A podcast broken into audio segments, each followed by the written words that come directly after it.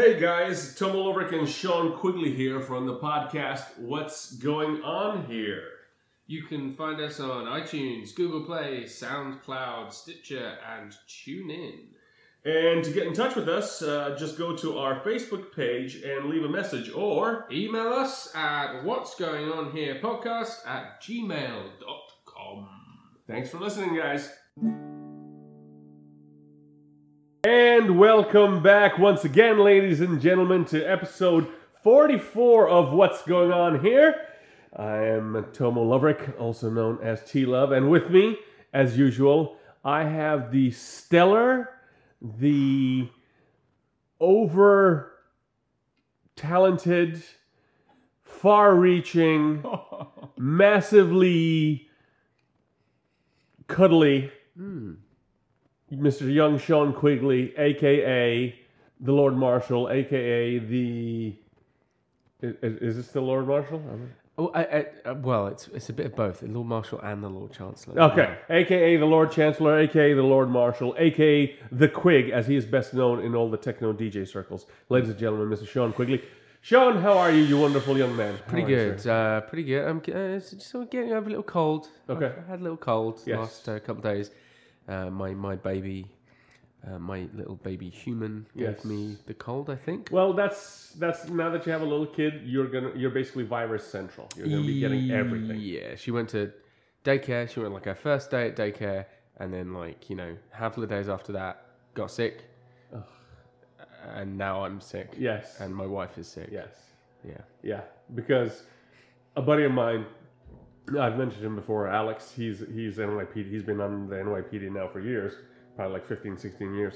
Um, he uh, uh, used to work for the Board of Education.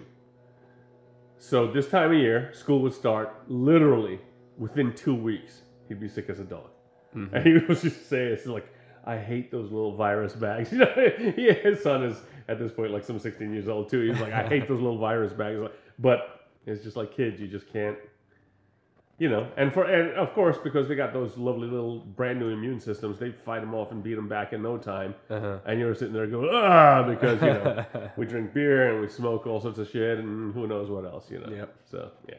Well, anyway, I'm glad you're here, sir. Yes. Episode 40. We were gone for a bit.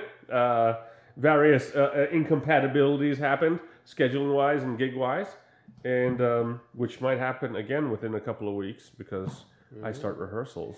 Oh, someone's very in demand. Oh, very in demand indeed. Um, but anyway, so for you folks who don't know, um, our show we watch a TV show or a movie that few people have seen or heard of, or necessarily not few, but it's not very popular. We look for stuff that's not very well known generally.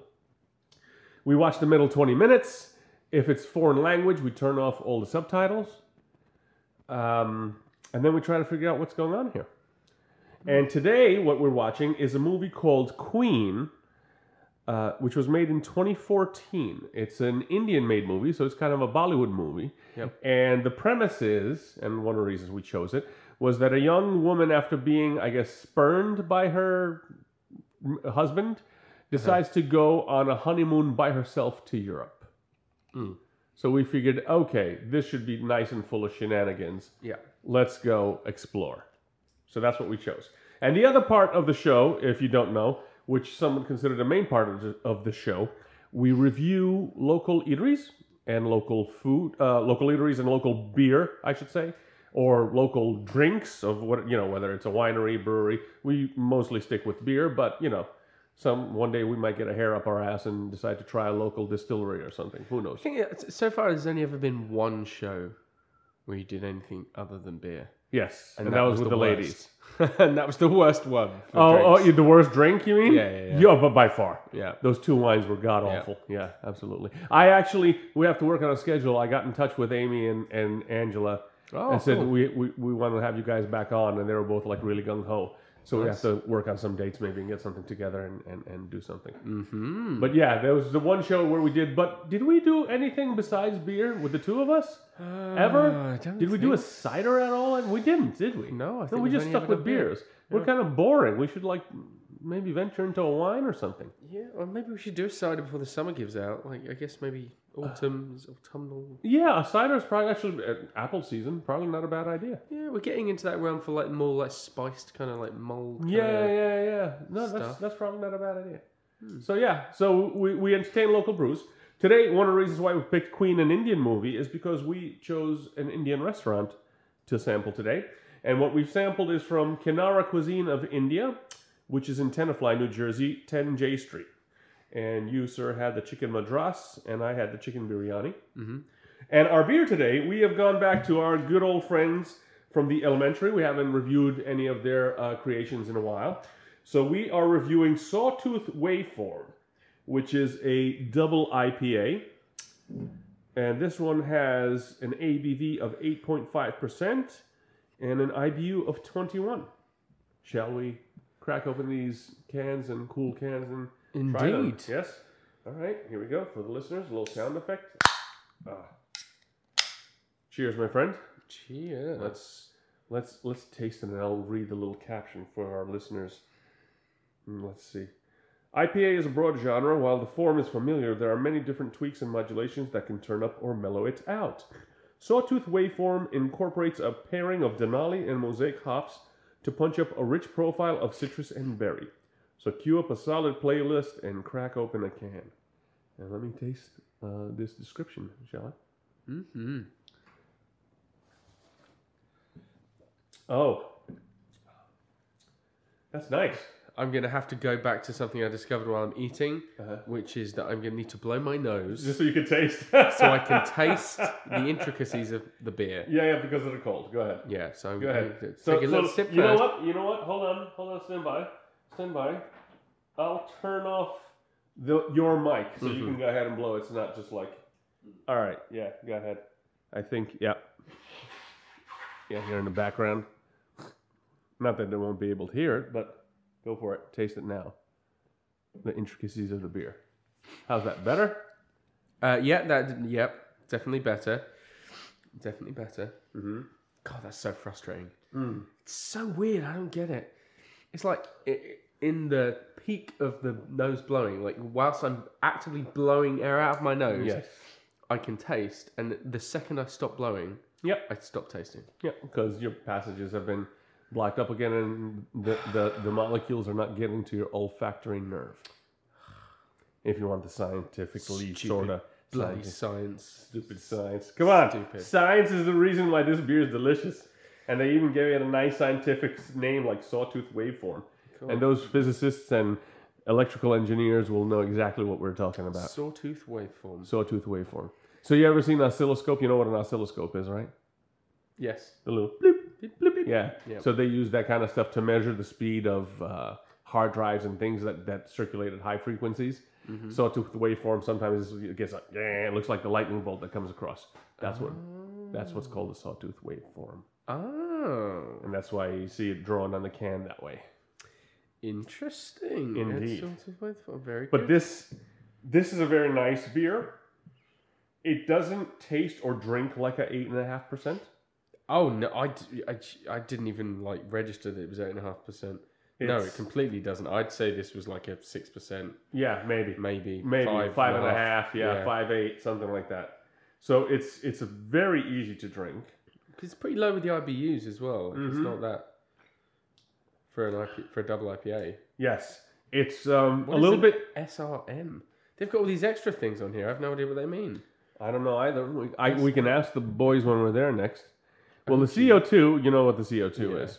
OG just means, I guess, original gangster. Um, actually, that's the gravity.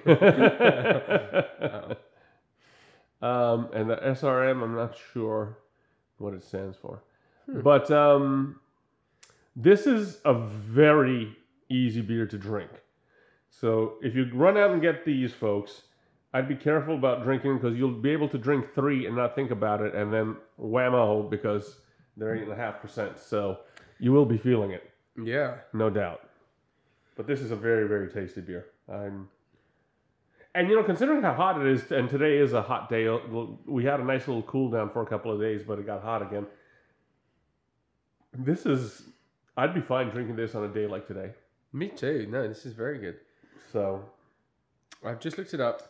SRM stands for the Standard Reference Method. oh, okay. It's the color system Ah. used by brewers to specify finished beer and malt color, Oh, okay, very good. and it's a it's a scale. One to three is pale yellow color, Yep. all the way up to twenty being black, Yes. and then everything in between. yeah, okay, very good. And we are at Six, which six. is that sounds about right. which is gold. Yes. That's four and a half to seven and a half is gold. Yeah, It very good. goes pale yellow, medium yellow, gold, amber, copper, red brown, brown, black. Ah, very good. Mm. Look at that. We are educating our listening audience every day. Very good. As as the um, credo of Alementary is, we're drinking for science. Indeed. Cheers, my friend. Mm-hmm. Yes. I'm gonna have another sip of this delicious brew. Oh, they do make good beer. They do. make good beer. Ah, very good. Yeah, like I said, I I, I went and picked some up from them. Um, they had Shore Day, which I don't know if you had at all. No. That's a very nice beer they had for the summer. Or still have, I guess. Um, and and I got uh, Island, Island, the hell is it called? Island Retreat, Island, something like that. I forget now all of a sudden. But anyway, that was like kind of a gose. It's a bit of a tart beer. It's nice. Um, a little too tart for my taste. Not that I didn't like the beer when I drank it, but it's like uh, if I were to drink it, I would drink only one. And like I was telling Sean before we started recording, I was describing that to my wife, and I said like, ah, it's not my thing, but I mean, I would enjoy the one beer. I wouldn't Yeah. drink another one. And my wife looked at me deadpan, and she said, "It's not a bad thing to drink only one beer." And I was duly reprimanded by my wife for drinking more than one beer in a sitting. But that's i as much as that is. It's funny, and she's correct. yes. If you were reviewing a cigarette for a cigarette company, you could very easily say it's not bad to want one cigarette. but I think Marlboro would have a problem if that was the slogan. You'll only want one. right, you want it to be like Lay's potato chips. you can Yeah. never have just one. Yeah. so, but but but see now, and I'm a big believer in the beer or, or any kind of drink for that matter, where Mm-hmm. you want more than just one. Yeah. I don't want it to come off like it's a negative on this one. Some people really like they have another uh, Gose, which is their main one, is Let's Begin. And that one's fine. That one's a little bit tart, but not very. This one, Island uh, uh, Island Vacation, Island Retreat. Uh, I, I forget now. You know what? It's probably on my on my app. I can look it up. But anyway, um, it's not a negative connotation. I don't think the beer is bad. It's just not that that level of tart was a little too much. I thought. Yeah. I thought it was just a little too much, but you know, it is what it is. So, let's see if I can find the name. Alementary Island Island Life. That's what it was. Island life. Island Life. Yes. It's a sour gose. Does it have a description? Calamansi or Philippine lime gives our gose a bold new citrus profile that balances the tart and sweet of tropical citrus. Hmm. Like I said, it's a nice beer. It is a nice beer. Yeah. But the level of tart is a little too much for me. I remember once we went to um, it was one of these beer fests for my brother-in-law's birthday, for his 40th birthday, um, down in Brooklyn, right across the street from the um, Barclays Center. Mm-hmm. And they had this thing, and you pay 35 bucks, I guess, to get in, something like that. 35 bucks, I think it was 35. And then they would give you these little eight ounce cups to carry around. Yeah. And then you go to all the beer. But they must have had like 50, 60 breweries there, Oh, you know. Jesus. So right, so I, I- actually I don't even think it was an eight ounce. I think it might have been a four ounce Yeah. thing. But it was just like, oh, can I have another? Yeah, sure. Can I have another? And, and I mean, we we went there, and I was looking at this pathetic cup, and then I saw all the brewers, and I was like, oh, we're fine. And within a half an hour, my brother and I are looking at each other. He was like, you think you got your money's worth? I said, dude, I am making these people bankrupt. it's like Oh what my I'm doing. God. It was just ridiculous. That's dangerous. Oh, dude. Only in America would you have a beer festival like that. In England, we have beer festivals. There was one in my local town. It's quite a big one. It's a well, city now, but and it's a similar gimmick. You but you have to when you go in, you buy the container, like you pay for the container. Well, you don't have to buy. I think you you can get a, a disposable one, but most people buy one. Right, you right, right, It's commemorative, and it says like you know beer festival two thousand whatever. Right, right, right, right. Um, you buy that different sizes, and then you go in, and there's all the beers. You know, there's like hundred beers or whatever, different breweries. And you go in, and you can have a choice of each one. Like you can have like just a sample, a half pint, or a pint. But Right. you pay for everything. Even the Right, samples, right, like right, you right, pay. Like a sample is like a pound. Right. Half a pint is like you know one eighty, and then Right, a pint right, right, is like two seventy. Right. Which is still cheap for beer. It's cheaper Yeah. than if you went to the pub, but still like you're paying Right, right, for right, it. right. Like if if you had a system like that in England, it would be di- Oh. a disaster. Oh, of course it would. It would. I mean, that's what there was even a club in my local city that um that closed down Uh-huh. not long after they came up with a very similar idea. It was a nightclub that catered usually to younger people, and the deal was is it was you pay twenty pounds on the door. Twenty pounds, Uh. and you get a wristband, which means you get free drinks all night right. uh, specific, and it was like it was the equivalent of like Corona, Bud, or like you know Alcopop, Right, right, right, Smirnoff right, Ice. right, right, right, right. uh, or like house wine or something. And like, Oh, boy. that that was what it was. But you could get that as much as you can drink, um, for for twenty pounds, and they covered the cost because you know they buy everything in bulk and it was cheap to buy, and enough people would come and they were you know fairly lightweight and they wouldn't drink much or wouldn't drink at all right. but it got closed down very, very quickly because just the amount of like you Oh know god, yeah. parapletic teenagers after like, the first week, would just uh, yeah. But but yeah, this was. It, you know what? It might have been even more uh, the ticket to it, but either way, it was fantastic. Now the thing that I thought was just awful. It was an older building, and where they were holding it was used to be a bank back in the day, and we're talking, you know, like twenties, thirties, big Art Deco hall, gorgeous stone everywhere, and they had um, upstairs and downstairs. They had people set up, and they had some people with ciders and whatever.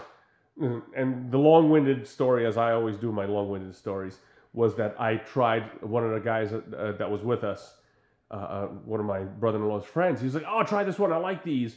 And it was a Hefeweizen, and it was super sour, and it was so sour that it was like, it was almost like I was doing a shot of vinegar, kind of. And he was like, oh, "I really like that," and I was just like. I said it's not my thing. I was like, I can't. Yeah, and and generally speaking, like when it comes to like foodstuffs, I'd much rather go for tart than sweet. Like Yeah. sweet, uh, I don't have anything sweet. Great. I have like a lemon sorbet. Perfect. That's what I. You know, I'd much. I, I'm geared towards the more sour things as opposed to the sweet things. So I was. I kind of surprised myself by having that reaction because I was kind of like, uh, yeah, I don't. I don't like the the super sour ones. I'm not a very big fan of. So. But like I said, this was just we were there, and we were there probably for a couple of hours, two hours, something like that. hmm There's no way I didn't drink not just the money I paid, but like three times the money I paid. Yeah. Because, like I said, it was these little like four ounce or whatever they were, fi- uh, eight ounce maybe even. I think it was four ounce actually, four four or six ounce.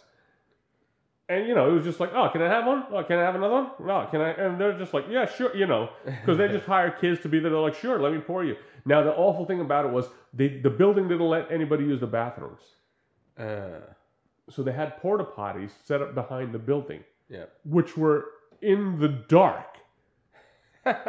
Like no one thought to like set up lights. yeah.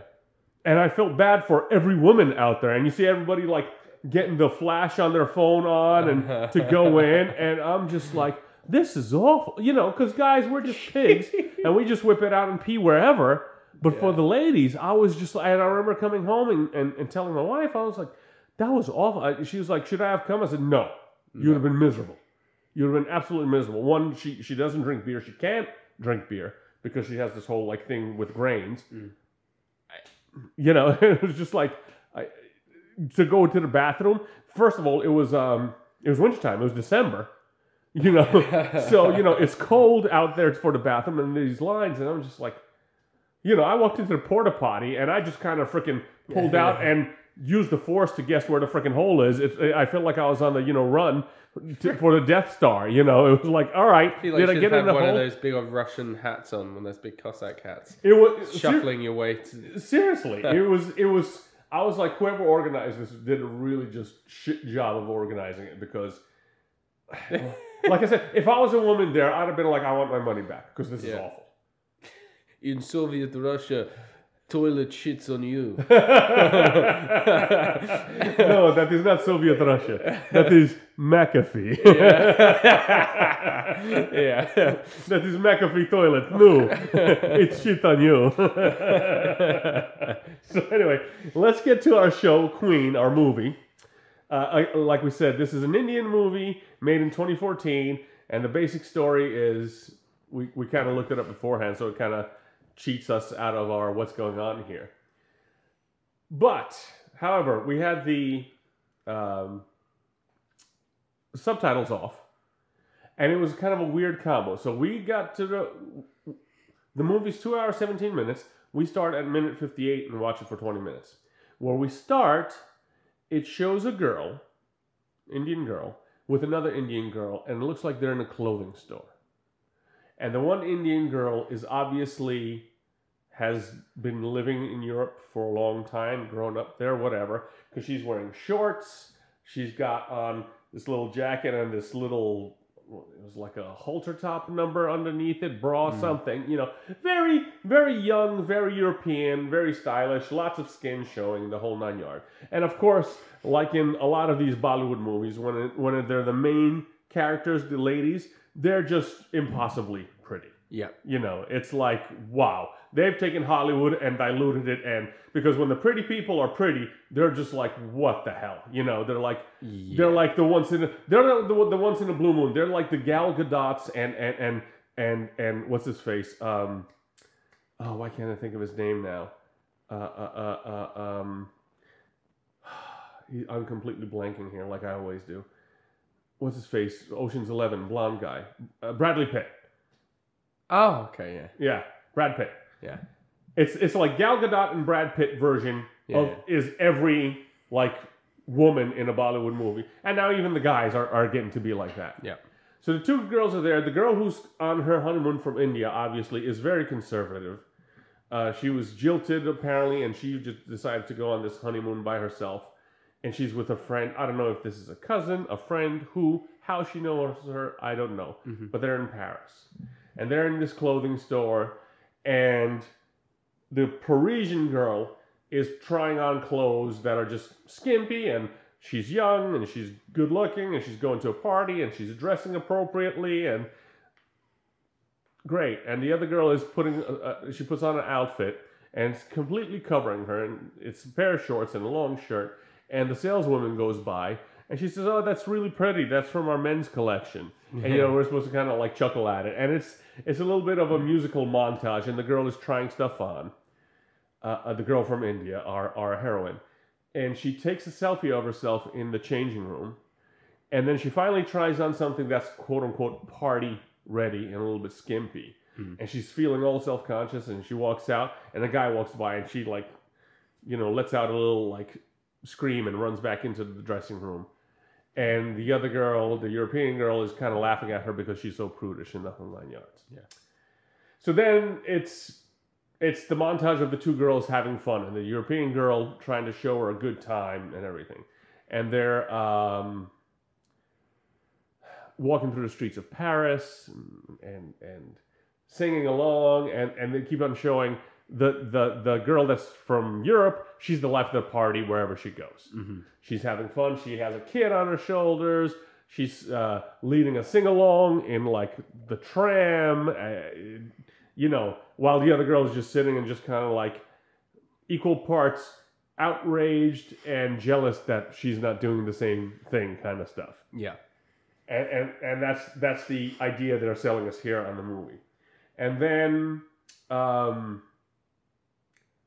oh, and then they're walking down the street, or they're no no, they're having coffee, tea, whatever at a cafe. And what was kind of throwing for us was the girls was uh, uh, uh, um, would alternatively speak Hindi and then break into English for a little bit. And the French girl uh, would speak Indian accented English with a French accent, which was kind of like new because I was kind of like, it's what? You know, I was kind of yeah, like yeah. something, this sounds weird, you know. And so they would go back and forth like that. So it was just like we would get like three lines in English and then be like, huh, what? What's happening? I don't know what's happening right now. It made me very curious. I can't. I, I, I wonder what where she's from. What the background of this girl was, the the European star girl, because she the way she spoke English was not. I mean, it did not sound like she was from India. No. Uh, because that's one of those things that you really. Uh, that's almost impossible to hide. Right. I don't think I've ever heard anyone who's natively from India be able to cover it up. As someone who is from England, where there are, I've met hundreds of people who were born in India Right. and like you know they could have spent they could have moved to England when they were like a teenager and have and are now in their 60s or 70s and still have very thick, Thick, yeah. Punjabi accents. Yeah, like, yeah. It, it's, there's something about the way that that makeup works that you just can't hide that. Right. But she very much, she did not sound Indian. Like she was very, she had the European. No, well, that was that was the thing. That's kind of what caught me. Early on, she sounded like she was American English, Mm. and then in a later scene, she was doing English with a French accent, Mm. with with a with with an Indian sing song. Yeah. So I don't know if that was like at the direction or whatever, but I mean, I worked with uh, um, an Indian actress. She won the U.S. Miss India competition years ago. Gorgeous girl, very funny, very nice, lovely woman. Uh, Pooja Kumar, and she's done. She she she's a Bollywood actress. Um, but she was like, I guess you. I think she was born in India, but grew up in the states. Now, like I said, she's a gorgeous girl, really tons of fun. Well, girl, I mean, she's probably in her late thirties, but you know, like like we've talked about this, I always get worried about offending. Being an actor, I, I get offending. Uh, I get worried about offending the, the younger women that I'm with because I say girls because. Not so much because I'm trying to be condescending, but because anybody my age and younger, because I still consider myself I don't consider myself my age. So, like, if I see, you know, if I'm talking about somebody from high school that I've known for the last 30 years, I go, like, oh, yeah, the girls from school uh, and a couple of guys, we're all getting together, you know, a couple of the boys and girls from school. So, I do, it's just an automatic thing as opposed to anything. I do the same thing. I think of girl. I think of being girl. I get confused. Uh, even people older than me, like I don't. I. It's it's hard for me to think Yeah. of someone being a woman unless they are uh, ten years older than me. But eh, but you know what? Even then, I'm just kind of like uh, I'll say like, oh, she's a nice girl. Well, oh, and I'll catch myself even if they're all as like nice girl, woman. She's probably got ten years on me, so she's a very nice woman. Blah blah blah. But it's it's just like a a figure of speech more than any kind of condescension or anything. If I'm gonna be condescending, I'm like, oh, she's a cute kid. You know Yeah, that that's yeah. when it's gonna be condescending, that Yeah. kind of thing. You know. But otherwise, so anyway, Pooja was like I said, lovely woman, lovely to work with, and we went. Uh, we worked on this play together which was a lot of fun. Um, I went to an Indian restaurant afterwards, and one of our movie posters was in the restaurant, and nobody, of course, like knew it. It was just like, "What? Wait, let me go see." And there's like, and sure enough, there she is on this big Bollywood poster, and it's just like, "Oh, okay," you know. But um, she had a very, she had a very American accent. Mm. Like there was no, there was no sing song in Yeah. the way she spoke. You know, even though she, like I said, traveled back and forth, and she obviously like did Bollywood movies and the whole nine yards. So this girl, the French girl, to me in the beginning when she first spoke English, she sounded like American English to me, and I was just like, all right, this is just weird Mm. because they're supposed to be in France, and it sounded like her French was actually very good when she was speaking French to the other actors in, in, in the scene.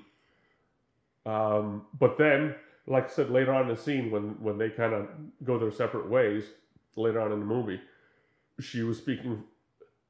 She almost it almost sounded like she was going out of her way to make the English sound French accented. So I don't know if like they caught themselves and said like, no, no, no, you're supposed to be from France, and Mhm. it was kind of like, okay, why would she be speaking English with a French accent? Wouldn't she be speaking English more with an Indian accent? Because the assumption is here is you moved to uh, France from India, and so any English you had was from learning English in India. It was kind of weird. I, I, I, I, Are you looking up to see where she's I'm from? looking at well, her name for starters. Her name is Elizabeth Marie Lisa Haydon. That was Lisa Haydon. That's Lisa Haydon. okay. She's known as Lisa Haydon professionally, but her full name is Elizabeth Marie Haydon. okay. Um, And she is. but it says she's Indian. She's an Okay. Indian model, fashion designer, and actress who Okay. mainly appears in Hindi films. Right. This is very confusing. She was born in India. Okay. Um, Well, maybe she's got a good ear and she can just do the accent really well. uh, to a Tamil. What does Tamil mean? I Uh, guess that's Uh, uh, Sri Lanka, Ceylon. Sri Lanka. Okay, her father is Tamil. Is, is a Tamil. Uh-huh. Australian mother. Ah, the- hence the Haydon Yes. and the Marie Lisa. She lived in Australia and the United States Ah. before moving back to India Ah, in 2007. So I guess she grew up between Australia and the US. And Okay. her mother's Australian. So and that explains the the weird, like my ear just going like, huh, with it, because she Yeah. probably was saying certain things American, and and then she throws a little Australian in there, you know. So she probably didn't grow up with her father then, I imagine. If she has her mother's surname and she grew up in Australia. Well, maybe she did, and she just decided to use it to to, to No, that's true. because you know if she's applying for something, they're like, oh, we got an American actress or English actress applying for our movie, and then Yeah. she shows up, and oh, well, at least she's got a foot in the door. Let's see what she can do, kind of stuff, you know. Yeah. No, that's true. Yeah, so that's, I guess, there you go. So that's. It's it's like what's her face? Um, I forget the actress's name, but she's actually a, good actress on uh, uh, uh, Marvel's Agents of Shield. hmm Um, I've never seen it. you've never seen it? No. Oh, I, I, I, I think her name is Chloe something, but she she had a very exotic look about her, and what you find out is is she's um, half Asian, half Chinese, Oh, okay. and she said she used she changed her last name because when she used to, she never got called in for anything Yeah. Because of course you know uh, in the U.S. it's like it's impossible for Hollywood to believe that there's Asian people in a neighborhood or in a, you know Yeah. for whatever reason, and so she says she changed it to, uh, uh, I, like I said, I forget what her name was, and then all of a sudden she started getting booked, Yeah. you know, because she you look at her and you would like think like oh is she maybe Latina is she, you know, it, it's nothing is very but she's like her dad is Chinese, you know, like ethnic Chinese, so it's just like oh okay yeah. But it could be something just as simple as that. She just changed it so she could like book roles, That's true. Yeah. you know. Maybe. Because I mean, as as much as we'd all like to think that prejudices only exist in, in Western Europe, they're all over the bloody place. Yeah. It's just funny it said that she mostly works in Punjabi film. Yeah, it has such a Western name, Yeah, which is interesting. yeah. Well, I mean, But also her full name, like her her f- uh, her whole name is Western, yeah, which is odd. I've- There's, Odd. like, there's no like you know there's no Indian influence in her name. Oh, whatever. It's kind of interesting. yeah, yeah. These Australians, eh? Bloody Aussies. Yeah. no, we won't be having none of that Indian name. No, no, no. Oh, all right, right on, mate. Listen, Yeah. Jackman, you Hugh Jackman.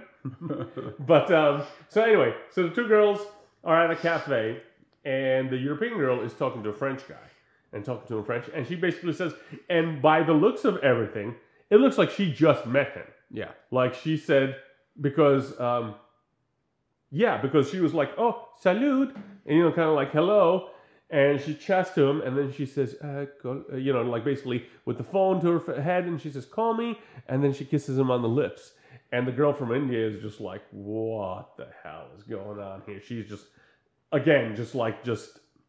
I, I'm trying to find the right word. She wasn't so much outraged as just stunned, I guess, shocked Uh-huh. is is is the word like how could she kind of stuff but anyway so her friend takes her again and they go they're running all over town and she takes her to a party um, they're in the bathroom getting ready and her friend takes off her bra and says ah who needs this and she's telling her the, the european girl is telling now the girl from india uh, you should like get lose your bra and, and, and get put pull this down and do this and she's like all outraged and then the Indian girl says like, "Oh, condom, condom." And it's like that's all I understood. And and the European girl says, "Oh, I'll take two. it's just like, all right, she's she's getting some work done tonight. Good for her. Why not? and um, they leave, and then she goes and has a party. and then from there it goes to, um, and we talked about this. The, this whole thing, because one of the reasons we picked this movie, we thought there would be a lot more shenanigans Yeah. and a lot more just like culture shock. Mhm. Whereas so far, to me at least, the flavor of the movie is to show to everybody in India just how morally corrupt Westerners are. how scandalous. Yes, how Yeah. scandalous, how just like, yeah, no. Like, imagine people being in this cinema in India at the moment she's kissing the boy up with the bra on their head. They're like, yeah, right, right, right, right, right. It's like it's like what? Yeah. But it, it's to me, it was definitely just like "Where is her mother? Yeah, Where so is her mother?" What did, her grandparents are very ashamed right now. I'm telling you right now. It's to me, it, it's it's one of those like what. It's definitely a commentary Yeah. on just the the ruin, the Dante's Inferno that Western world is. I mean, Yeah. that's how it reads so far. You know, and, and it's very tame. Like and the, the, they're you know what they're showing of like shocking Western culture is like she's a very normal, like well behaved, nice girl. right, but right European because is. well, I guess if they did anything else, like people would go apoplectic. Oh yeah. They would probably burn effigies on like a lawn of the director or something because if they really went outrageous for Western standards, it'd be like what? so yeah. yeah, no, no, no. So anyway, so then there's a scene where the girl is um oh, but but to flash back earlier, when they're in the dressing room, she takes a selfie of herself and sends it to a guy who's in a bar, it looks like, but it could be a tea bar because it looked like he was drinking tea with a buddy. And he opens up his phone and it's a Blackberry in 2014, believe it or not. And um it's like, come on, you guys make the iPhones. Come on, you, you know, you, you get one for like a buck fifty. But um, not that anything I'm saying here is charged or anything. They're serious business people. in Ser- India. yeah, yeah. So he opens up the BlackBerry, and there's a picture of her wearing this kind of. It, it was very. ta it wasn't really scantily clad or anything at all. Yeah. It was a little bit tight fitting, but you know the shoulders were covered up, everything was covered. You know it was short sleeved, but that's about it. So she sends him a picture, and the guy looks at it and he puts it away, and he looks at his buddy and says, uh, "You want another one?" And then he's very pensive and just kind of rubbing his chin and and looking kind of like upset that this is happening right now. You know, whatever. Yeah. Then later on, they show the, the- then come back to, to to the current run of of of the scenes, and the girl from India is in her hotel room, and she's um, skyping her family back home, and it's mom, a dad, a grandma, and looks like a little brother, Mhm. and they're talking back and forth, talking back and forth, and um, the door opens up. And it's her European friend who, which I thought was odd, kind of like I, I don't know where they went with that scene because it kind of like it fizzled, but she was dressed like she was a, a, a flight attendant. I don't remember that. She was she had a very very like starched, very proper white shirt on, and then a black like pencil skirt almost like to the knees. Oh, okay. And I was like, oh, she must be a flight attendant. yeah. And then the next scene, it was like nothing. They were like partying again, kind of. And I was like, what's going on? She might have been. I mean, that might explain it. She maybe she was actually. That would almost explain it. Like if she was a flight attendant for Air India or something, and then she would be the sort of person that would travel around and know everyone and be very. I, I guess, yeah, because, yes, because one of the things that happened also was the girl got a phone call, and it was from, I guess, the travel agent who was going to cancel her trip to Amsterdam. Mm. And she said, no, I'm staying. And he said, are you sure? And she said, yes. He was like, oh, okay, fine. Then we'll leave the itinerary what it is. And um, then for the like the two girls are walking the, the the girl from india's got all her like her backpack all set up and they're walking and they're at a train station so obviously she is going to take a train from paris to amsterdam Mhm. and the european girl is telling her and they're doing the same thing again where they're alternating between hindi and english Yeah. and the girl is telling her well and this is where her french accent comes in thick and she says, Here, you will give this, you will see my friend, and I forget what the friend's name was. You will see my friend, and you'll give this to her. She lives at this address. She gives her a piece of paper. Uh, you, don't forget to visit my friend, blah, blah, blah. uh, and she's like, "Hurry up, go on, go on the train." And then some, there's a weird exchange happens, and the girl starts walking off, and the other one starts doing this swaying dance kind of. Tell, I, my take was she's telling her, "Don't forget to loosen up and have a good time." Yeah, yeah. kind of like life is short go have a party and from the exchange i thought i caught something almost like like my parents cho- chose my partner when we were five Mm. and at a point in time i'm going to go back to india and marry him Yeah. and to basically show like yeah i'm here in europe and doing all these wild crazy european things that only savages do but you know when the time comes i'm going to go back to india and be a proper wife Yeah. like I said, this is one of the things that I was like, yeah, this is a commentary on the corrupted lifestyle of the West, Uh-huh. basically. And so she was like, oh, okay. And then the two of them dance a little bit. And then our heroine, she gets on the train to Amsterdam. She gets on the train. She uh, gets a phone call while on the train. And I guess this is the guy that was in the bar. Uh-huh. He calls her up, and she gets all teary eyed and basically gives him some kind of brush off answer and hangs up the phone. And then she's all sad.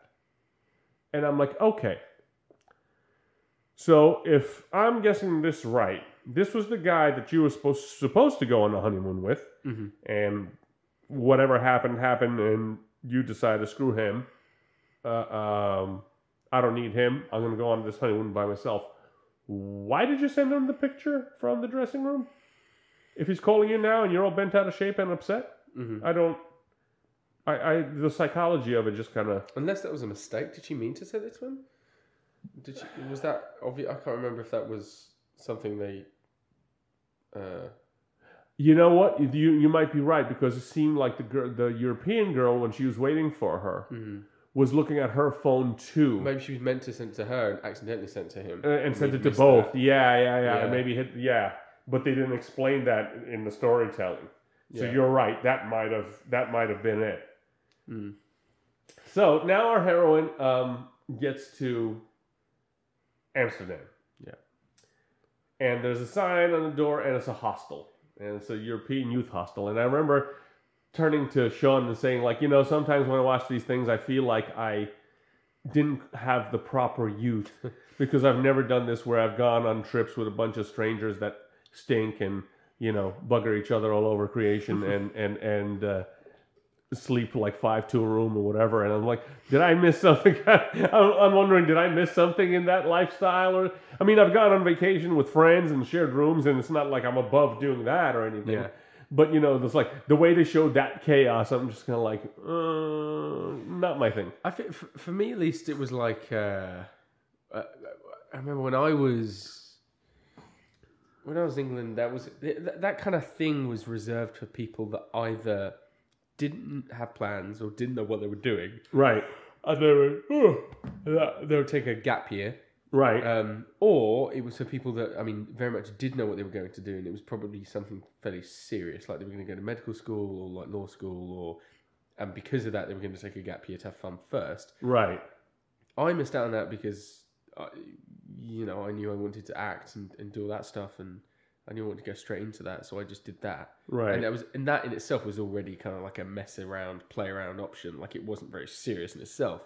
Right. So, but I do know plenty of people that did do that. That, that, that you know, that did that traveling thing where they Right. they, they, they took a gap year and traveled and, and whatever else. But it's the thing is, it's like it's not even really very. Even if you do the hostel route like that, it's still really expensive. Like you need a lot of money to do that this day. Like maybe twenty years ago. I mean, I I But know. now, like it costs a lot of money to do that sort of thing unless you work somehow. Like I, one of my cousins right now is in Ireland, and he, you know, he's he's he's like legitimately he's backpacking around Australia, but he's working. Like he's doing the whole thing where he works on farms and like, Yeah, yeah, and yeah, stuff yeah, yeah. which is different. But you know, most people I know that backpack around Europe don't work. Right. They just Well, I had a, a cousin of a cousin actually years ago. He taught tennis at one of these um, Orthodox summer camps, yeah, Orthodox Jewish summer camps in upstate New York. You know, and it was just like he basically came to America, saved a bunch of cash, traveled around a little bit, saw it. You know, uh, when he was here, he stayed with my folks for a few weeks, and then you know he was back to he's an orthodontist now, or whatever. But but it's like like you said with the work thing, like that's kind of the thing they do. Mm. You know, you get a job as an au pair, you get whatever, uh, a maid, you work in a restaurant. Um, I forget where I was, Rhode Island, uh, uh, or or or the Cape, wherever it's kind of touristy. A lot of times they'll have European kids that that work as waiters and waitresses Mm. because they get a gig because you know it helps with the tourists, especially you know because especially if you're from the Mediterranean, and I might have talked about this before. In Croatia, at the very least, you're not worth your weight in salt if you can't take an order in five different languages. Yeah. Now you're not going to have a big conversation, Yeah. but you're going to be able to tell somebody what the menu basically is, how to find a bathroom, what the menu is in Spanish, German, Italian, French, you know, and English yeah. you know, you, you're going to be able to do that as a waiter or a waitress. Yeah. And so if your English is a little bit better, you know, you, you come to America, you go to Australia, you go to Ireland, the UK, wherever, you know, and, and then they'll have that. And then, you know, you work like you everybody else. You work your shift, mm. whatever it is, six hours, eight hours, and then the rest of the time, you know, you got the weekend off. All right, let's drive to DC. Let's drive to Niagara Falls, whatever the case may be. You know, I think um, I I've never I've never I've never I've never done it. I've never had the opportunity. Like you said, I think a lot of that still like there's uh, uh, money involved. I knew a guy, my roommate's friend. His mother worked for Swissair. She was a flight attendant for Swissair. So one of the perks of Swissair was that uh, immediate family members fly free. Yeah. So he would just about every summer in college backpack for a couple of weeks through Europe Mhm. because he would, you know, he'd fly to London, hang out in London for a couple of days, find a cheap hotel or whatever, see the sights, fly to Belgium, fly to, you know, because he was on Swissair, wherever Swissair was going, he was like, oh, can I get, hop on this flight? Sure, there you go. You know, it's like, it's one person, not a big deal kind of stuff. So he could do that. And I'm just like, okay, because, you know, to fly to Europe just, you know, it, it's, it's, it seems uh, uh, restrictive to me, especially in, in, in those days Yeah. you know, being in high school and college, because I know I could afford it.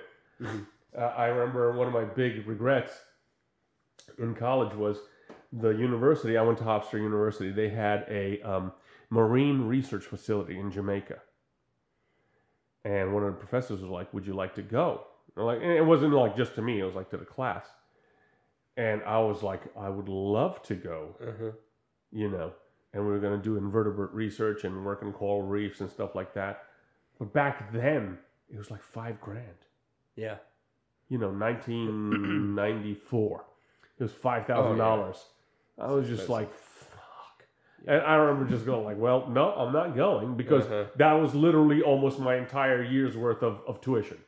Yeah. Yeah. You know, because my tuition was at the time was like eight thousand. you know, it was like, no, I can't possibly do. You know, Yeah. it's like five grand. You know, a lot of kids at the school were very wealthy, and they're like, oh yeah, I'd love to go. Blah blah blah. And I was just like, well, not for me, but Yeah. so yeah. So like- you know, like I said. I, I usually think, did I miss something? And then I'm just like, no, I didn't. You know, so uh, my experiences were mine, and, and these kids have their experiences, and that's great. And I really don't, I don't feel bad about it at all. I think it's it's interesting. I think for for you know you you're lucky enough that you come from a, a European background. You know you have you have a European family and you know you have that, and I have a similar thing. I think I would feel different. My daughter when she grows up, I think I want her to have that. I Yes. think I would I would push her Yes. to go and spend time Yes. in Europe, uh, outside of America. yes. But probably Europe just 'cause it's easy because Europe's one of those places where you can go and you can go see a whole bunch of different countries Yes. in a very short distance. Right. And you can you don't need to get on a plane once you're there. Um, so I, I because I think that is important when you live in a country like America where it's so big and it's so easy to become in, insular, and especially in the Yes. current time we are, and it's all about you know you know Yes. hunkering down. I think that's important for Americans. And I'd argue, you know, India or China, if you're from an equally large place where it's very one kind of thing, Yeah. I can see the appeal. But I think it's different when you, if you already have European sensibilities, it's not as important. I don't think so. You kind of already have a good awareness of Yeah. that. Yeah. Yeah. I think. Yeah. No, no, I, I, I hear you, and, and it's funny to to see people who have a modicum of celebrity or quite a bit of celebrity, depending on which circles you're in, whenever they do. So let's say like Anthony Bourdain before he passed away, Mm. and he would talk about all these like wonderful things and how his mind is open because you see all these cul- cultures and people and places and foods and and what you realize we're all people. You know this concept that's so difficult for everybody because everyone gets caught up in these stereotypes. And I mean stereotypes are there for a reason. Yeah. You know, they're not made up. Stereotypes are real because it happens often, and that's why it becomes a stereotype. But at the same time, it's just like, well, okay, but there are lots of other stereotypes, and you know they're not true because you meet all sorts of people, and everybody's capable of anything, just about. Yeah. Whether it's good or bad. So it's nice, like when you see it. Um, the most recent one I saw was um, Henry Rollins Uh-huh. was talking about he like he went around the world for whatever reason. He was like, it's the most mind changing thing I've ever had. But yeah, because you talk to people and you like they have the same worries, more or less. Uh-huh. They want you know good life for themselves and their kids. They worry about you know when the next meal is going to come from that, like everybody does around the world. And it's like, and then they're like, we're all one people, man. And it's like, well, well, yeah, we are. It's just, and like you said, I think as an immigrant, you come here, you have more of a perspective on that. Whereas, you know, if you, like you said, if you're just insular and just in one place, and I mean, I, I'm, I've known a guy who's never left New Jersey. Yeah. Literally, yeah. he lives in Englewood. Yeah. He's never been to New York City, dude. Jeez. And I was like, George, are you serious? And he probably had like 20 years on me. And, and, and I'm like, George, are you serious? He's like, what? I said, you've never left New Jersey? He's like, no. You've never been to Manhattan? No. How can you Which do that? mind-boggling, right? yeah. Mind-boggling to me. I mean, it, it's weird. Uh, I even like, well, I talk about it because I've lived here now the longest I've ever lived anywhere in my life. So when people say where you're from, I'm kind of like, I kind of begrudgingly, I'm just like, oh, I'm from New Jersey, I guess. Because Yeah. you know, Annie and I have lived in the same house for almost 20 years. Mhm. It's like, whoa, what? You're kind of like blown away. But at the same time, like you said, I'm just kind of like, why wouldn't you just want to just go see what's around the corner? You know, what's over that hill? That baffles me. I don't know why you wouldn't do that. We already talked about me and my wife Emily. We we talked about um, uh, starting a new thing. Like you know, it's, it's tough when you think about vacationing and Right. time. Uh, you know, plus money equals like you know effort, whatever. Right. So it's oh, Or headache. Yeah, exactly. So I thought it, what would be a nice thing to do, perhaps going forwards, is is you know having a, a time when we know that we can book off work or whatever, and instead of necessarily having a think and plan or go whatever, be like, how about we just like choose a direction And go. and just go there. Yeah. And I will drive Yeah. for as long as I can Yeah. before I just feel like I'm going to fall asleep. Right. And wherever we end up, we end up. And like every time we do it, we just choose a different direction. Yeah.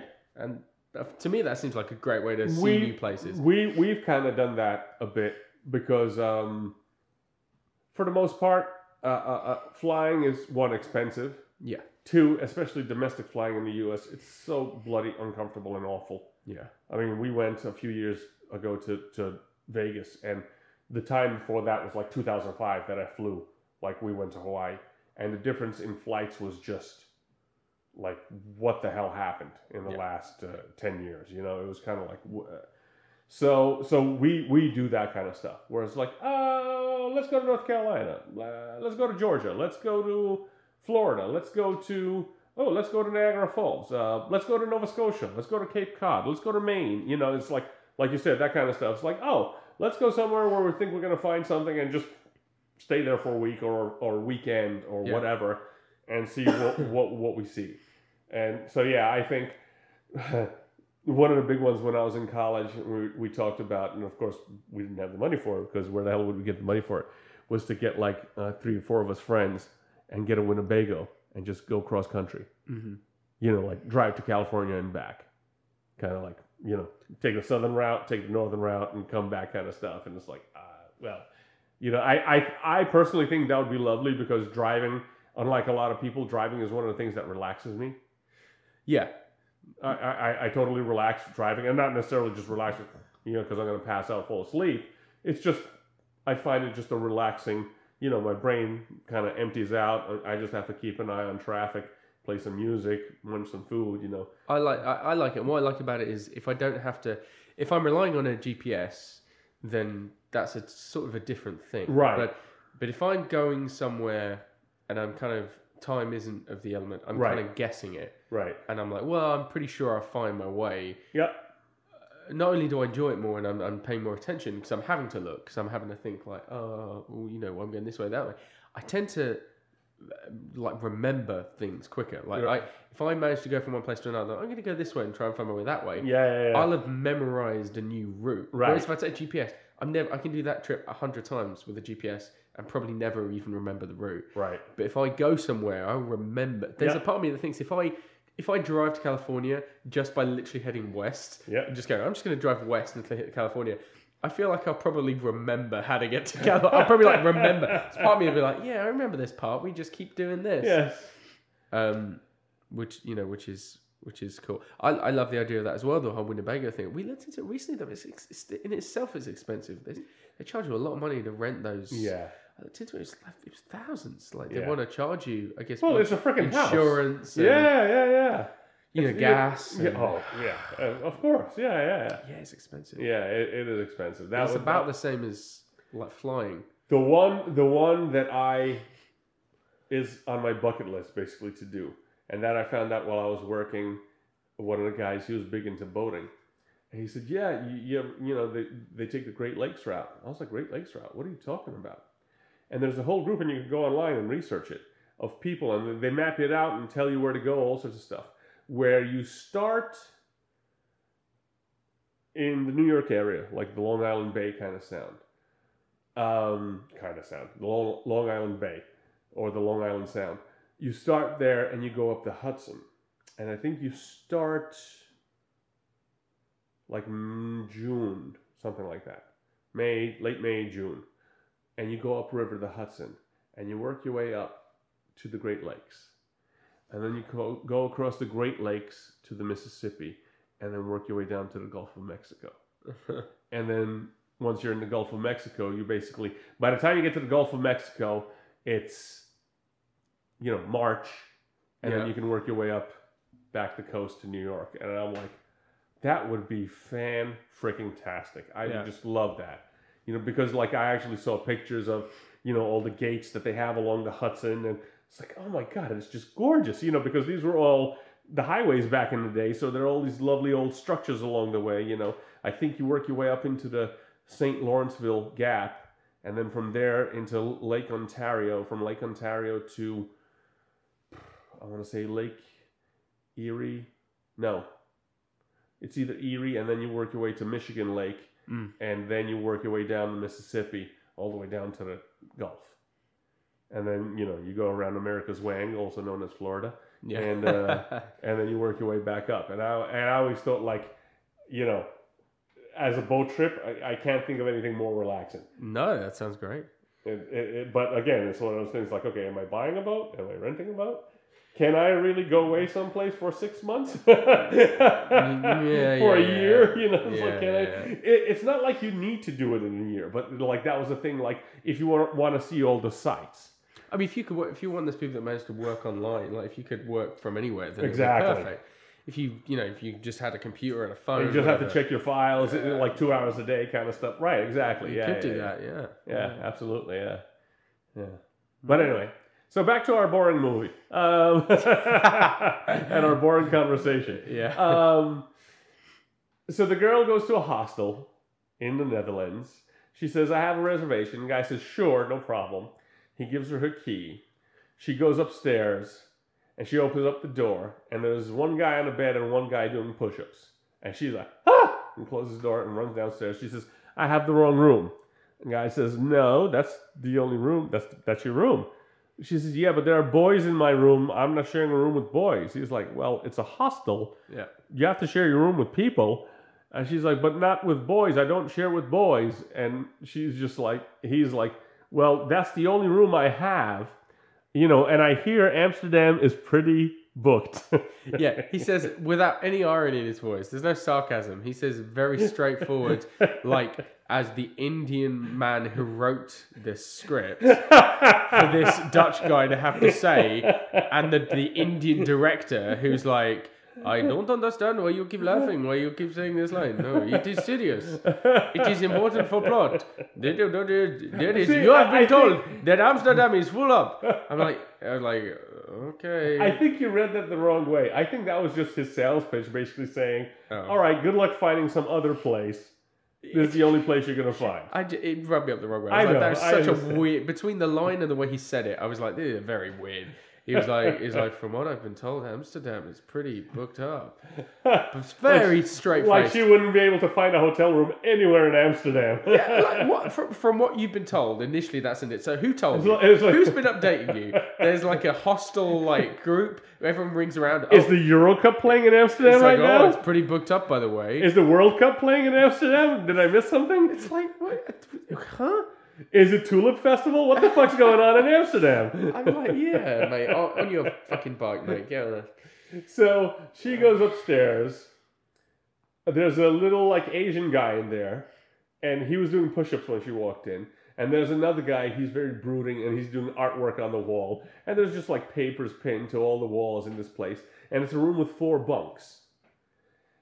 And she um, sits down and pretends to call on the phone. Like, are you coming to visit me in Amsterdam? Yes, tonight. Very good. I'm in Amsterdam. You're gonna come to my room? Great. Come to my room because I guess she's kind of putting the guy on notice that you know someone's gonna be here to keep her safe, kind of stuff. And the guy couldn't give a shit because he's like doing a charcoal drawing on the wall Yeah.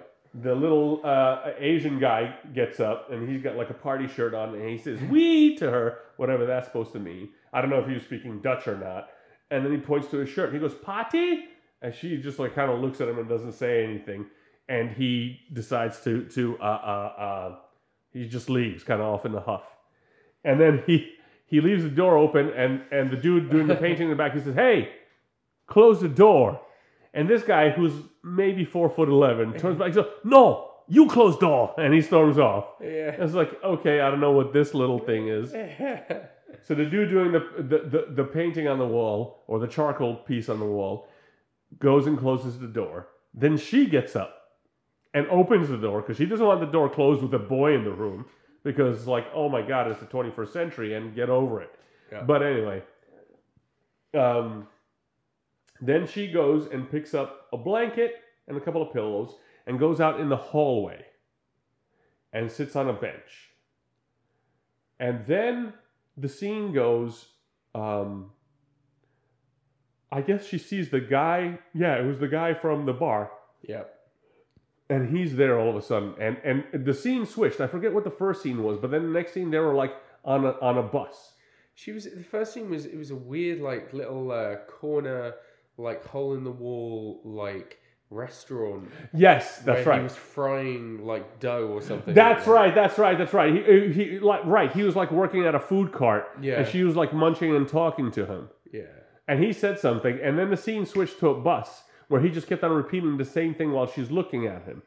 And then the camera like comes back into focus, and um, it it just switches again, and you see like, oh, she's having a dream, she's sleeping, and someone's poking her awake. And she wakes up, starts screaming because it's a black dude that's waking her up, and he's like, no, no, no, no, no, no, no, no, no. Yeah. He's trying to calm her down Yeah. and, and and she's like ah like literally screaming for 30 seconds like he's a big guy. He's like bald. He's muscly. yeah yeah he's a big dude but like perfectly sweet you can like tell Yeah. by his expression he's like he's trying to wake her up like no no no no no because apparently what happened he and then the white dude the artist and the little asian guy all decided that they were going to sleep somewhere else and let her have the room Yeah. so they tell her no no go go sleep in your room and she grabs her stuff and she goes off and it was hilarious because it was just like this world unity moment with the little Asian guy, the white dude, and the black dude all looking after the little Indian girl. So it was just like, oh, well, isn't this just a Benetton commercial? This is just lovely. And It's like welcome to the new Scooby Doo. yeah, right, right, right, right, right, exactly. So, and then in the next scene, they show the guy, the the one who jilted her, walking out of the Amsterdam terminal, I guess the airport, whatever. and for so for whatever reason, he call he's calling her little brother, and that's where our twenty minutes is up. Yeah. And like we've mentioned, and you can probably tell by our boring conversation, this was absolutely bloody boring. We thought it was going to be a oh. lot more fun. I thought there were gonna be Nothing, songs and singing. Even the mm. poster of the movie like was her like nothing, yeah, like she was in the middle of a like song and dance thing. nothing was happening. I was really what I was imagining when I initially like saw it and I was like, oh, this looks good. Is I was expecting Indian woman goes on like a European vacation style scenario where there's these loopy Europeans and like there's this big Indian like Bollywood dance and then like a French guy with like a beret and a striped top comes by with onions. And he's Right. like, oh, oh, oh," and then like an Italian man with a big mustache is like, oh no no, no. and, and them all being all Indian and them being all European. That's what I thought was gonna happen. oh my goodness, I love the French and the Italian guy. but it was absolutely lame. Nothing happened. It reminded me of that Turkish TV show we watched, which is kind of like a similar basis, where the girl went and stayed with like her brother, and then she ended up in like a tea house. And the waiter kept on Oh, trying to oh, refill her tea, and she kept on telling her to fuck off. Oh, Do you remember awful. that? It was awful. Nothing happened. Like literally for 20 minutes, nothing Yeah. happened. This movie was just For a Bollywood film, definitely. for Oh. a Bollywood film, it was very disappointing. And I mean, we've talked about we. I was mentioning it before we started recording. It's kind of tough because we had such a just high of doing Gringo Yeah. with just what the amount of shit that happened in the twenty minutes of that, Oh, yeah. which is just like mind-boggling, and literally, right? Yeah. Exactly right.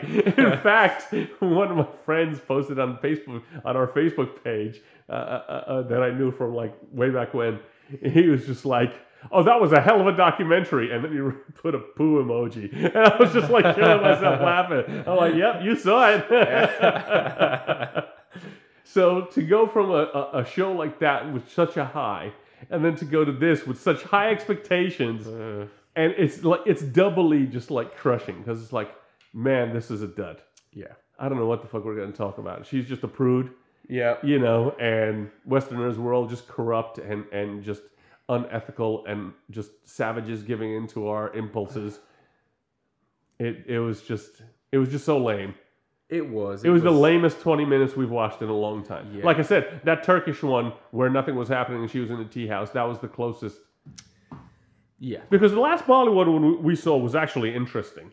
Yeah. it was, hilarious. There was a bunch of weird things going on. Right, right, right. And we've we've had some good ones recently. We've seen a bunch of funny things. You know, the Dolph Lundgren thing that was Yes. silly, and Yeah. Zoo was ridiculous. Zoo were and- ridiculous, absolutely. Yeah. Because because that's the whole thing. It doesn't have to make a whole lot of sense, but it should be entertaining, even if it's Yeah. terrible. Because even if it's terrible, it's entertaining. Yeah. Because that's the thing. I think a lot of people and a lot of critics they get past it. It's like, oh, this was an awful movie. This was garbage. That concept was garbage. But was it fun? Yeah. Were you were you laughing at the ridiculousness of it? Because to me, the movie did its job. You were entertained. Oh yeah. You know, if you're just bored and sitting there and doing nothing, you get up and you walk out. Fair enough. Yeah. This was an awful movie. Th- that, and that's why, in, for my money, like The Room is a Oh. better movie than Batman versus Superman. By leaps and bounds. But when you consider the amount of the money and the actors Oh my and the goodness, script and the no. whatever, No, Batman versus Superman. I'm, I'm, I'm trying to think. I can't think of a worse casting decision than than um, what's his face for Lex Luthor, oh Jesse Eisenberg, Jesse yeah. Eisenberg. I can't think of one. Yeah. I'm like, my God, what a. You know, I, there was some article I was reading recently, and they were talking about um, with the MCU movies, which were good casting decisions, which, were bad. You know, Jesse Eisenberg was just the worst. Yeah. Like the one that everyone was losing their mind over was Ben Affleck, and he was basically the only good part of the movie. Him and, and the, the few times that Gal Gadot came on there as Wonder Woman, you know, it's like that was it. Yeah. Everything else was terrible. I mean, Henry Cavill, I, I, I liked. I remember I saw him in was it Immortal or Uh-huh. Immortal or Immortals, and I was like, oh, this guy's gonna be Superman. That's great. And the first Superman, I was like, okay, and then the next Superman, I was kind of like, eh. And then Batman versus Superman, it was just like, oh god, this is awful. I kind of feel for him because he, if he'd have never have taken Superman, Yeah. uh, I think he would be James Bond at least one day, if not the next. And maybe if he, He still has he'd have time. I mean, he's done the Man of. Steel. Is he even in his 30s no. yet? Uh, I think he is. Think he's. But don't forget, 30s. Roger Moore didn't get James Bond until he was like 45. Ye- older, I think, because Idris Elba, who is the current favorite Right, to get Bond, right. if he gets it, he will be tying joint that he would be the same age that Roger Moore was when he first came on in. Uh, uh, But Idris is what, 42? no, he's older. He's like 46, 47. Is he? Yeah, but he would be the same. I remember reading it. It was because I remember thinking that like, oh, I think Idris would actually be the oldest, and I didn't realize how old Roger Moore was Roger Moore when was he did his first movie. I knew by the time he retired, he was like in his 70s. he was old, but I didn't realize he was. Um, I didn't realize. Well, he was knocking on it because you think about his Oh, first. 45. So Idris Elba's 45 now. Right. So he would be 46 Right. when it came out, which would be the same as Roger Moore was 46 when he first did uh, whatever the first one was. Uh, for your. for No. You only um, live twice? No. Uh, yeah, Live and Let Die. Live and Let Die. Live and Was Let the Die first was one. first one. It was 46. And that No. came out in 74? Live and Let Die? When was Live and Let Die? I'm not sure. That sounds right. I'm thinking in terms of Beatles' wings. Right. That makes sense. Yeah, Live and Let Die. 73. Okay, yeah. And his last one was um, Duran Duran. 80s, 84. 84.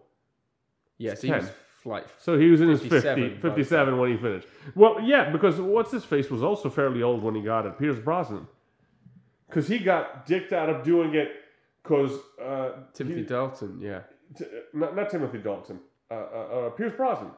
No, but he was going to do it. Uh, Timothy Dalton got the role over Pierce Brosnan. Yes. If, uh, but but he got yeah. it because the producers of Remington Steele wouldn't let him out of a contract, even though they were freaking canceled. Yep. And that was the thing that was just like, what? Here's this like young, you know, uh, a British guy. He's great. He's perfect. He's handsome. And they wouldn't let him out of it. That's what dicked him over. Yeah. And so it was, Jesus. Uh, Because Remington Steele went off the air in like 84. Yeah. Because, right, because Roger, that's about the time. Roger Moore did just did, um, I keep on saying The Living Daylights, A View to a Kill. Yeah. He did A View to a Kill, Dolph Lundgren's first movie. Oh. I didn't know that. Yeah. Yeah, he was one of the guards. He was one of the Russian guards. And he was Oh. Grace Jones's boyfriend at the time. Ah, that makes sense. And it was one of those things where the directors were like, hey, kid, we need an extra body here. You want to stand here? And he's like, okay. Yeah. And says, stand here, and these are your marks. And he was like, okay. And, you know, it's like, he's not a stupid guy. So he was just like, I'll go here, here. And then the, the guy came up and was like, you should get an agent, kid. You got a future in this. He was like, oh, okay. you know, because he was able to follow directions. It's just hilarious. But hey, there's Dolph Lundgren for you. I miss those girls. I, just, I was recently watching. Uh, I haven't finished it. yet. I've watched it. It's about four or five sittings. I've been watching it. Uh, the original Terminator, Okay. and it's been a very long time since I've seen it because Terminator Two Sure. is the better movie. I've seen that Yeah. way more. Right. Because I, 'cause I think I only ever watched the original Terminator once, Yeah. and I think I probably even watched it after the sequel because Okay. Terminator Two was to come out, but whatever. Terminator I 2 just- probably came out in 89. Yeah. Okay. Um, the first Terminator was 84. Okay. Well, I so I saw. Or 88, the Terminator 2. 88 or 89. I want to say 89, actually. I know I saw Terminator One after definitely after Terminator Two because I saw Terminator Two. Uh, I got it from the video shop. I was I mean I was young, but I always saw young. films. 91, actually, Terminator 2. Okay, yeah. So maybe a couple of years later, I would have seen it, Terminator Two, and then I got the Sega Mega Drive, whichever it was called, the Genesis. Yep. I got the Terminator game, thinking it was like the Terminator 2, and it was the original Terminator. And I remember being confused because I was like, who is this person I'm playing as? Who is this Kyle Reese character? Why is he not a Terminator? Like, this is awful. Why do I keep dying? I don't understand. What, why, why is this the plot? Why am I trying to find Sarah Connor? Where's John Connor? What's going on? I remember being very confused by the whole thing. Oh, that's great. Um, and um, uh, yeah, I remember. I remember like I hate this Carl Reese character. He's awful. And then I went back and watched the film to, to understand, and I was still like, oh, I still hate this Carl Reese character. He's still awful. Uh, but I, was I've been watching it recently over the last few days, and it's uh, a it's great because I truly am rooting for the Terminator. I'm like, yeah, kill this car, Reese guy's awful. but also, I did I forgot how like violent it is oh, my goodness! in terms of like everyone just dies all over the place. Like the Terminator well and truly lives up to his name.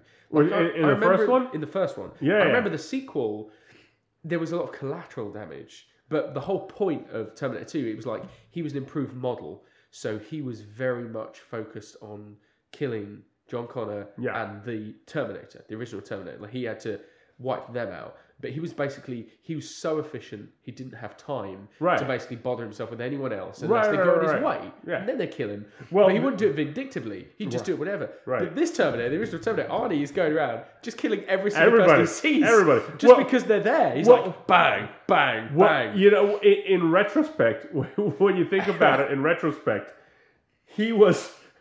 When you think about today and what's happened today, so the Terminator came from the future, Yeah. and he wasn't quite sure which the real Sarah Connor was. So Yeah. he didn't have that in his database. So instead, he took out a page out of the fucking Yeah. yellow pages and just killed every fucking Connor in the yellow pages. It was like, what? Wait a minute. Here's a super intelligent computer, and he doesn't have access to who fucking lived where. What?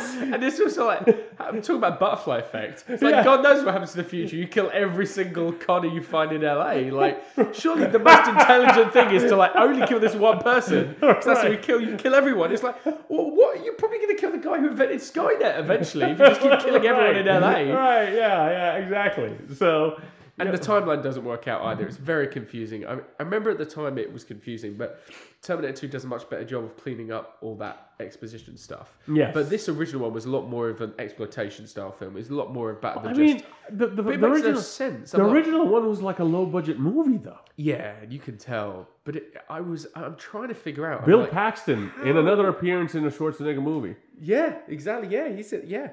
Uh, I'm trying to figure out what it's like. Carl Reese has to come back into the past To protect save Sarah Connor. Sarah Connor because she has to give birth to John Connor, who becomes the head of Resistance. Right, Yet he is the father of John Connor. right. He is the father of John Connor, but he's in the future, but not in the past. It doesn't make sense. It makes perfect sense. What are you talking about? It's a time loop. It's a time paradox. But, uh, well, uh, That's why John doesn't tell him he's his father. oh, he doesn't know he's the father. He doesn't know he's the father. Oh, he doesn't know he's the father. Right. Okay. Okay. Right. Okay. Okay. That makes more sense. Because that's the whole thing I thought with knew, at the end of it, she's like, I'm wondering if I should tell you who your father is and if you would make the choices that you do if I if you knew. Yeah. Okay. God, that's confusing. That's why, like in the Terminator Genisys, uh, Anton Yelchin's character, he was Kyle Reese. Yeah. But then and- where's and- Carl and- Reese's and his- family? Where's what? his goddamn family? Like his parents should be the same age as Sarah Connor. Yeah, but they died. I mean, he was a kid when everything came down because that was the whole thing. He was Why like, is he not interested to go see his parents at any point in the Terminator? he's like 16, 17 years old. He- His parents died before he was born, kind of stuff, or when he was a little kid. He was raised by the resistance already. if I was him, I'd be trying to find his parents in LA. At least that curiosity, like they got to be there. Smoke a doobie with him. And that's the other thing. If the Terminator was clever enough, and they figure this crap out, I'd be like, well, okay, he's Princess Leia. I'd be like, right, I just need to find this fucking Carl Reese's parents, who are just a couple living in like, you know, wherever Anaheim in some little. I'm just gonna shoot them, and this whole thing ends. You know what? We should actually. Tr- uh, tr- I'm trying to think what would be a good holiday or time of year or something to do that, and just find some like old sci-fi movies, that particularly that, that deal with time traveling, Yeah. and just to see just like how much they got shit screwed up. Like I said, the the the, the most glaring one of the original Terminator is like. Why does he need the fucking yellow pages? What? They, they have records. What, what what's what's going on? So you know, just go through all of these and just see how they got everything wrong, or how they got everything right. There's a great film. Uh, we should do an episode that it wouldn't strictly be our normal style, but we should we should do an episode. We'd have to watch the whole thing though for it to really work. Okay. There is a great. Well, that's fine. We've done it with the room. Why not? Yeah, there's there's a great sci-fi film. Um, I, I forgot what it's called now, but it was on Netflix. If it still is, but I remember when I was looking up great sci-fi film, and it is known as the most complicated, like sci-fi conceptual film ever made, and it's a small film, like it was an indie kind of budget. Was it uh, Dark City or something like that? No, it's recent. It was within the Oh. past ten years. Okay. it came out. It's it's a very recent film, but it, it and it says like you basically need to be really intelligent to actually get it. Like you can't be like it's not like people who like Chris Nolan films and think they're like in- more intelligent than normal. Like it's a different level, Right. and like to the point where there is an there's like a thesis. There's like someone someone put like a full like essay Okay. on Reddit, Okay. and you need to really read the, the essay To get the to movie. really kind of understand the whole. It's time travel. It's a time travel movie Okay. Sure. but it's just so unbelievably complicated in Okay. the science and the loops Right. and the back and the forth and the Well, did it's some, about someone who goes back and forth back and forth back and forth and it's just like some good ones. Were Twelve Monkeys was a good one. yeah I didn't watch the TV show, so I don't know how good that was. But Looper was also actually pretty good. yes and, and they're great but this one oh my god Okay. it would it, it would be it would make great one for this show in fact it would actually be primer it's called 2004 this would actually be a really good one to do with guests so if like amy uh, And Amy Angela? came on this would be and we don't tell them about it Okay. this would be great because Uh, it would have to be a three-parter. Maybe I could get Torsten or Andrew to come back because I know yeah both of them would. oh probably- it's, it's directed produced written starring and music edited all by the same guy he does everything in it okay. the budget was like seven thousand dollars he made the film for seven thousand dollars in 2004 How long is the movie? uh it's 77 minutes Okay. So hour seventeen. Yeah. Man, he's ambitious, huh? and it is so so Trippy? confusing uh y- yeah it's All right. Well, you know what? Primer. We're, we're gonna have to. All right. We're gonna have to uh, uh, uh, make a note on that. In fact, I'm gonna put it right here in my notebook. Then, primer. Yeah, it's about a dude who builds a time machine, but not like your, you know, your tinfoil hat flux Right. capacitor time machine. He's a science scientist. He builds an actual time machine Uh-huh. in a storage unit, in like a storage space. I, I that that rings a bell now. And That rings a bell. I, I've heard about it. Yeah, and he like one day he brings someone in on it because he needs to in order for it to work. In order for him to test out the theory, he needs to bring in somebody, Right, right, right, right. and that's when stuff goes crazy. Okay. because, Because it gets into like tested. he's been going back and forth like a hundred or a thousand times, Yeah, and yeah, like, yeah. but the only way for him to like Break the cycle. break to to make it is to bring someone else in, and there's all about notes and making notes and see how things change and all. Oh my god, it's so confusing because Okay. you have no idea what's going on. Any moment you're Right, like, right, right. I don't know what I'm watching. Where am I? What time is it? Who's doing this? Which did that? It- oh, it's mad. All right. Yeah. All right. So so let's let's wrap up then. Um, episode forty four. Let's do the food first. Yeah. Chicken madras and chicken biryani. Um, you want to start with the madras? Uh, yes, and I said this uh, before. I said this with the beer. I could only actually really taste it when I was blowing my nose. Okay. Um, when I blew my nose, I, it, it seemed nice. I could, again, I can only taste it for as long as I was blowing my nose. so I got like a good, you know, three seconds taste. Okay. Uh, from what I tasted, it, I think it was fine. Okay. Like like with a lot of American Indian food compared to English Indian food, it was you know, it's not quite the same. So it's a little, so it was a little, a little more watered down, like a little weaker taste wise than you would get traditionally Okay. in like English Indian food Okay. just kind of a richer uh, uh, uh, food. So, it, but from what I've tasted before, like, I think it was good. I think it was not a bad place at all. Okay. The naan was nice. Uh, I could taste Yes. that. The naan was a nice naan. Um, And th- I, I don't even want to put naan in, in, in the grading thing because it's almost like a cheat. It's like garlic nuts. Okay, you're gonna put oil, garlic, and salt on a piece of bread. How bad could it be? yes. Yeah, Yeah, exactly. Yeah, pretty easy. Pretty easy. I can make naan bread. Yeah. Yeah, yeah, yeah. Um, but it was. It, I think it was good. I think it was tasty. You know, it was. Uh, it was going down fine. So I, yeah, I'd give it. I'd say I'd give it like a. Oh, I feel bad because I didn't really, t- you know, I couldn't taste it great. I give it a three point four. Okay, Yeah. okay. I had the chicken biryani, um, which I kind of like to try in different places. This one was a little under. It's funny too because the guy asked me for the spiciness level, and I said medium because I didn't want to like you know blow us out. Um, in terms of spiciness, I, I suppose it was a medium. To me, it was kind of like on the lower end of medium as opposed to like a Yeah. you know.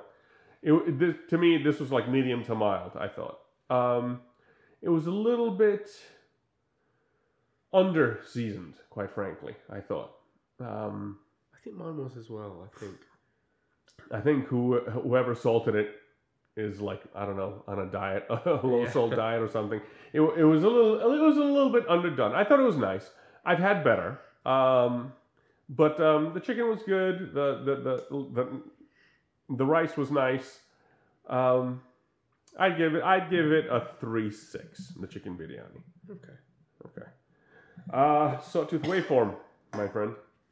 You want me to go first? Why don't I go first? Sawtooth Waveform. Um, this is a lovely IPA. Um, did we have an IPA last time? We had an ale. No, two times ago we had an IPA. Um, in terms of IPAs, this has got to be one of the nicer ones I've had. I'd Mhm. say. Um, it doesn't feel. It doesn't quite taste like. I mean, there's that bitterness there, but they they've brought it forward, or it's almost like a little bit sweet, Mm. and just mellows the whole hoppiness out, and it's just so damn easy to drink. I, I'd give this I'd give this a, like a four point one. This is I this is a very very nice, and like I said, it's eight point five. It does not drink like an eight point five. No way. No way. Not at all. Yeah, I, I I really enjoy this beer. I'd get in trouble with this beer if someone didn't tell me. If I didn't know what it was, Right, I would easily drink four of these in one setting right. and then go to drive, and I'd be like, Whoa, whoa, yeah. When you stand up, you're like, hey, wait a minute, what happened? Yeah. right. Yeah. Yeah, I, I think I would. Um, I think I'd give some. I think I'd give it a four oh, just because maybe I'd give it a four point one higher. It's just like I said, I'm a bit under the weather, so I can't taste complexities necessarily. But I could definitely taste the fact that it did not uh, taste the percentage, and that it was um, not overpowering. It wasn't too hoppy. It was. Uh, it was very drinkable, you know. Whether I, even though I couldn't really taste, like I said, the complexities of it, but it was it was it was very drinkable. Didn't taste too strong. It was refreshing, um, which you know I basically come to expect of the Alementary because they They just make good beer. they know what they're doing. You know they yeah. um, they've in in many ways I kind of hold them to a higher standard than other brew, brewers Yes. because of it. And I've had a couple ones in the past where actually I've been like, well, no, you know, I didn't I didn't love it, and that's because I know how good they are. Right. You know, because Yeah, I was gonna say y- y- you're right because they're a little bit they're they're victims of their own success. yeah, Because when I try a beer and it's not just like I'm not going, oh my god, Mm. I'm kind of like disappointed because they're like every one of their you know the majority of their beers when I taste I'm like this is such a just good beer, you know. And if it's just kind of like a good beer. I'm kind of like, oh, this is a little disappointing. No, no, no, it's a good beer. I'm just so used to, like you said, the higher standard where, you know, Puerto Rico or you know or, or any of the, the the beers that we truly loved. It's it's usually the sort of beer that it tastes like you would distinguish it. yes, Like if I put one of their beers next to another version, like if I got their Puerto Rico, and then I went to you know the, the shop and I bought another local coffee craft brew porter, porter, and I compared them, I would know. I'm Right. like, okay, well this is the this is the Alementary. I Yeah. know, I can tell, and I can do that with most of their beers. So every now and again they bring out a beer that's just a good beer, Yeah, but I wouldn't be able to distinguish it. I'd be like, well, this is just a good beer.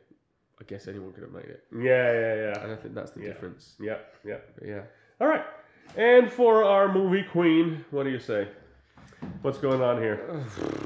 Oh god, I, uh, I've I feel like we're cheating the public. It's it's lazy. Nothing is nothing, going on nothing here. is going on here. Nothing is going on here. There's not even enough to maybe in the first part when she's with the girl in Paris Yeah. to lead you to believe there might be a sex school involved. No, But no. not even. The one thing that is definitely going on here is whoever, whichever studio, I think, I feel like it's Universal. Uh, wh- whatever studio is behind the new Queen biopic coming out, they've had to call it Bohemian Rhapsody, the movie. Like, I feel like they are the ones who feel most hard done by with this film because they are like, Wait. oh, there's a film called Queen, Queen? Uh, uh, and it's Let's this it. fil- Oh, god. man. Jesus. if I was Brian May and Roger Taylor, I would have had this in a bag for 20 years. Like, have the rights of the film name down. Just keep Queen. Because as much, and this, I and I, unfortunately, I'm a huge Queen fan, Mhm. but I have a hunkering suspicion that this Queen film is going to be a hunk of shit. What? I think it's not even going to be disappointing. I think it's going to be terrible. What? I just think it is. And have you seen any of the trailers? Yep. And they look good, They look good. but I think it's going to be shit. Uh, you think the only good parts are going to be the trailer? Yes. Okay. Um, and But you know what? That's good. I'm glad you think that way because this way you. Can't I'll only be happy about it. You can't be I disappointed. just I know I have I've had a little bit of personal insight into the making of the film. I've known a few people that have worked on it okay. and various things, Uh-huh. and this film has been. They have been making this film or trying to make this film for a long time. Yeah. Like they were in the process of my singing teacher when I was at music college. This was seven years ago. Yeah. Huh? Was in the process of coaching Sacha Baron Cohen for the Freddie Mercury role, whilst they're in the pre-production seven years ago. Oh my goodness. Uh, yeah, Sacha Baron Cohen was supposed to be Freddie Mercury. yeah, yeah, he was, and that would have been a very interesting film. That would have been yes. That would have been. he he quit. He quit the film over creative differences with Queen because Sacha Baron Cohen. One of the things he decided when he he joined up with their thing is you know he very rarely does really anything, but certainly serious films or legitimate films. And this would have been the first film he ever did that was like a playing a real person, whatever. Right. Um, and he very much wanted to. One of the things he was most attracted to, because he's not a singer, right. was the personal life of Freddie Mercury, the darker side of his life. He was very interested in getting the, in- the intricacies of his character, Mm. his flaws, his demons, like his personal life. All the unspeakable stuff. Yes, that's what he's really interested in. Brian May and Roger Taylor, Queen. I mean, they are Queen now. Roger Deacon, the bassist, has nothing to do with Queen. He ever since Freddie Mercury died, he gave up all. I think he still collects residuals, but he doesn't have any input. Say on it, right? He said for him, the second Freddie died, it was over. Like he did the tribute concert, but that was the last thing he ever had to do with Queen. right. I think they're all friends. He just doesn't Sure. want anything to do with it. Yeah, yeah. He just it's not Um, for him, right? But th- those two, they unfortunately they they said uh, they weren't interested in that. They they felt that that was it was it was inappropriate and it wouldn't have been fair on the legacy of Freddie and his family. To do He, he came from a very traditional Indian family and, and still alive. His mother's still alive. Sure. She's an old lady. Um, and they felt that it should be a family film and it should be celebrating the accomplishments. the accomplishments of Queen and the you know the campness, but like the fabulousness and the all the like the things that you associate with Queen as being fun and right. that's what it should be. And it's not uh, in depth like Eh, You know, what? I mean, eh, in a way, I'm I'm more of that view too, because Freddie's dead. Yeah. And he has nothing to say about it. If Freddie was alive and he was like, you know what, yeah, let's show me warts and everything. yeah I'm fine with it. Go for it. But to come in and be like, no, I want to show him when he was, you know, you gagging on uh, in a toilet at Yeah. three in the morning. What? No, why? I think that yeah and I I I, I, You know, I you, think you I want to maybe do agree that? with you. Write a book. I I think the problem is because he didn't come around from it. I mean, he was a very private person. I think their point is Freddie was very private. Right. He didn't share his private life with the public. No. He wasn't interested in it. People No. didn't even realize he was gay. A lot of people refused to even believe he was gay. And when he died of AIDS, a long for a lot of people, that was the first like confirmation that he was even gay. And so he- here's someone who had a very, you know, he had personal personal life, but was had a lived a big life and certainly had a lot of controversies and you know unashamed. But at the same time, he never had the ability to have that moment 20 years down the line where he can come back and go like, well, now I live this life. I'm happy to go back and revisit it. He never made it out of it. Right. And he died. Right. He died as a direct consequence of the life he was living. Right. So I can see it. I can see that that is it is almost disrespectful in a way. yeah. Well, well, like I said, like if he was alive and he said, "All right, sure, sure, sure show me warts and all," I, I think it's un, I think it's unfair. You know, um, I suppose if somewhere in the dark recesses of whatever he did, he hurt people, Mm. And people's lives were just ruined beyond. You know, I'd be like, okay, you know, if he was a child molester, fuck it, put it on because Yeah, yeah. the the prick deserved to die, and everyone should know what a prick he was. Great, okay, do it. You know, but I mean, unless it's anything short of that, it, it it's his private business. Um, what's his face? John Mahoney, who played the father in Frasier. Mm. You know, and he passed away, and everyone was like, "Oh my God, he was gay." Nobody knew he was gay. It's like th- that's the one thing that that that, and I understand why people's like, "You should come out so that young people are this, that, and the other thing." I get it. I understand it. There's a responsibility. There is. For some people, it's my life. Yeah.